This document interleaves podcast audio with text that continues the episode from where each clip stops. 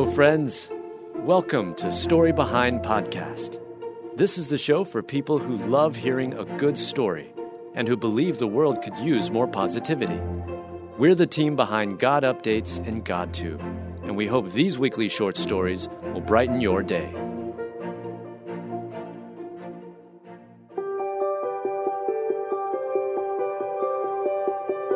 Father of seven records heart wrenching video to say goodbye to kids, and then he's gone.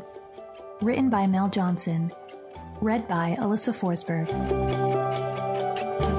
Realizing his time on Earth was coming to an end, Texas dad Charles Torres made a video to say goodbye. He told his family just how much he loved them, and then he was gone. Charles Torres was a devoted father and sole provider for his wife and seven children. And when he came down with COVID 19, everyone was hoping and praying he'd beat it. Sadly, though, Charles wasn't able to overcome the terrible illness. And after 30 days in the hospital, his battle came to an end. He went in and never came out, his father, Alex Torres, explained. At some point, Charles Torres realized he likely wouldn't leave the hospital. So, the devoted dad filmed a video to say goodbye to his loved ones. I love you with all my heart, he said while struggling to breathe. I love you so much. Take care of your mother. I love you. Two weeks after filming the video to say goodbye, Charles found his healing in heaven. The video to say goodbye was bittersweet for the Torres family. It was a blessing to hear his final words, but also heartbreaking to lose the man who meant so much to them. According to his family, Charles Torres of Manvel, Texas, was a caring man who loved to serve others. From volunteering with the Manvel Volunteer Fire Department to residing as president of the Austin Diocese Knights on Bikes, a Knights of Columbus motorcycle outreach group, Charles had a heart for helping others. He's always been a servant, his mother, Joni Torres, said. He's done so many things for people. We always say, Charlie's heart is bigger than his body, and he's just that type of person. But it wasn't just the community he served. Charles Torres was a true family man.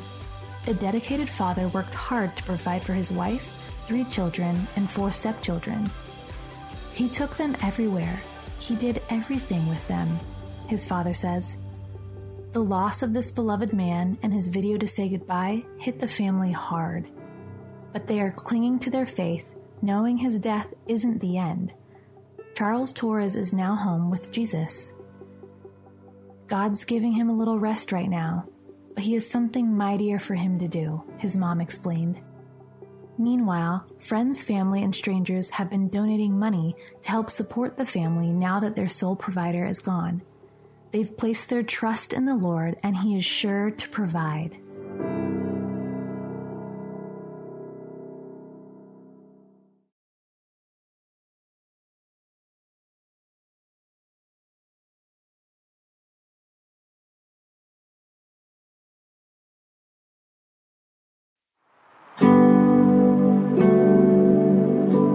Orphaned at Sea as a Girl, Terry Jo Duperrault now uses unbelievable survival story to inspire. Written by Mel Johnson. Read by Alyssa Forsberg. Orphaned at sea at just 11 years old, Terry Jo Duperrault's story is not for the faint of heart. In fact, it took over 50 years before she was ready to share her horrific experience publicly. But in bravely doing so with her book, Alone, Orphaned on the Ocean, she's given purpose to all of the pain she's overcome. And Terry Jo Duperrault now wants her unbelievable survival story to be a message of hope to encourage other hurting souls. Terry Jo's parents, Arthur and Jean Duperrault, always dreamed of taking their three kids on a family vacation to remember. So, they saved and planned. And finally, they had enough to charter a private cruise aboard a 60 foot ketch the Bluebell. The family set off for a week long trip spent sailing around the Bahamas. It was supposed to be the perfect getaway. But rather than a dream come true, the journey turned out to be a horrific nightmare. In 1961, the Bluebell set sail with the Duperrault family of five. Nestled between her big brother Brian, 14, and little sister Renee, 7, 11 year old Terry Jo was the middle child. The captain's new wife, Mary Dene, 34, also came along. Little did any of the passengers know, but the captain was a very troubled man. He'd fallen into serious financial trouble and was using this voyage as an opportunity to execute a wicked scheme. The plan was to murder his wife in order to collect the insurance money from a policy he'd opened in her name shortly before the trip. It sounds like something from a movie, but tragically, this is a true story. And the captain's vile actions ultimately left Terry Jo orphaned at sea. One night, towards the end of the trip, Terry Jo decided to turn in early. But the terrifying screams of her older brother cut her slumber short. Help, Daddy, help! Terry Jo said, he yelled, and it was the type of scream that you know that something horrible is happening. Frightened, Terry Jo lay in her bunk, trying to make sense of the screams that had since stopped. After a few minutes, she worked up the courage to go investigate, and what she found changed her life forever. Terry Jo went upstairs to see what had happened. There lay her mother and brother, dead and covered in blood. In shock, she continued searching. She found the captain, who was in the middle of opening the sea valves so that the boat would sink. The terrified girl asked what was going on. The captain shoved Terry Jo violently down the stairs and went back to work. Frightened, alone, and certain the rest of her family was dead, Terry Jo ran back to her bunk. But with water beginning to fill the cabin, she ultimately went back to the deck.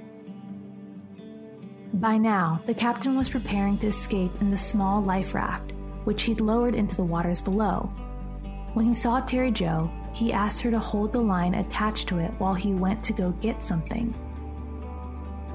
Most likely, he was going to get a weapon in order to kill her, too. Thankfully, we'll never know for sure because Terry Jo had enough wherewithal to realize she needed to escape. She jumped into the lifeboat and was gone by the time the murderous captain returned. The very next day, rescuers saved the captain.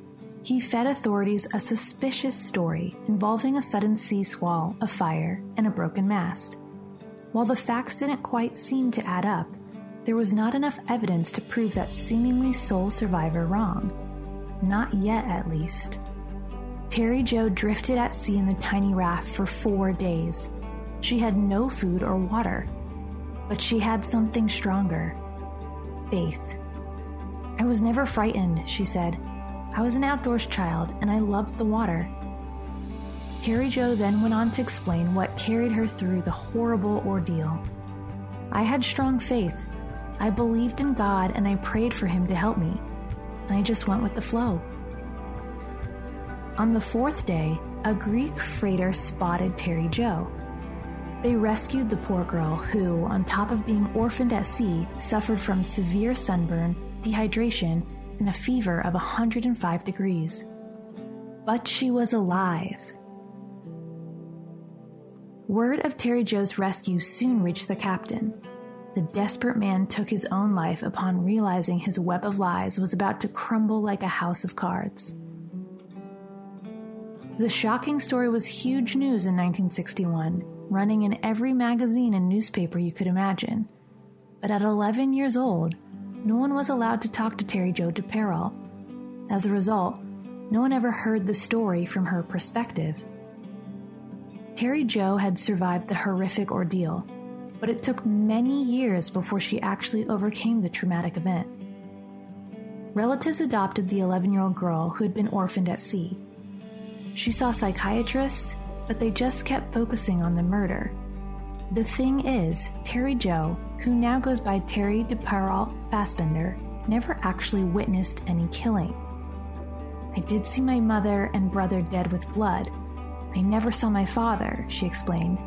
I never saw Mrs. Harvey, and I never saw my sister. It wasn't until later in life that Terry's continued counseling got to the root of the problem the loss of her family. And as an adult, she finally made her peace with that terrible day.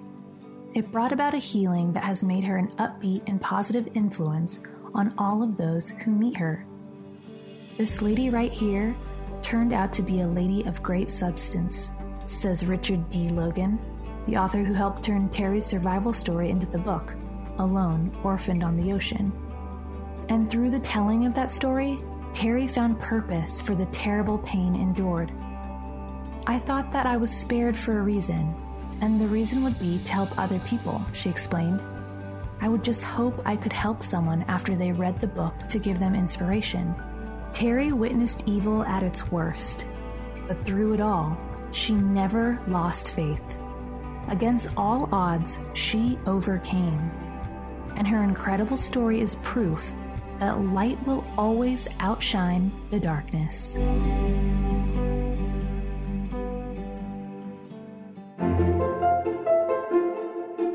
Thank you so much for listening to Story Behind Podcast. We're really glad you joined us for this week's story. To see photos and videos that may have been referenced in this episode, check out the links in the show notes. And if you enjoyed what you heard today, subscribe to our podcast and please tell a friend about us. We'd also love it if you'd rate us and leave us a review. It really does help more people find us. Story Behind is a Salem Web Network production.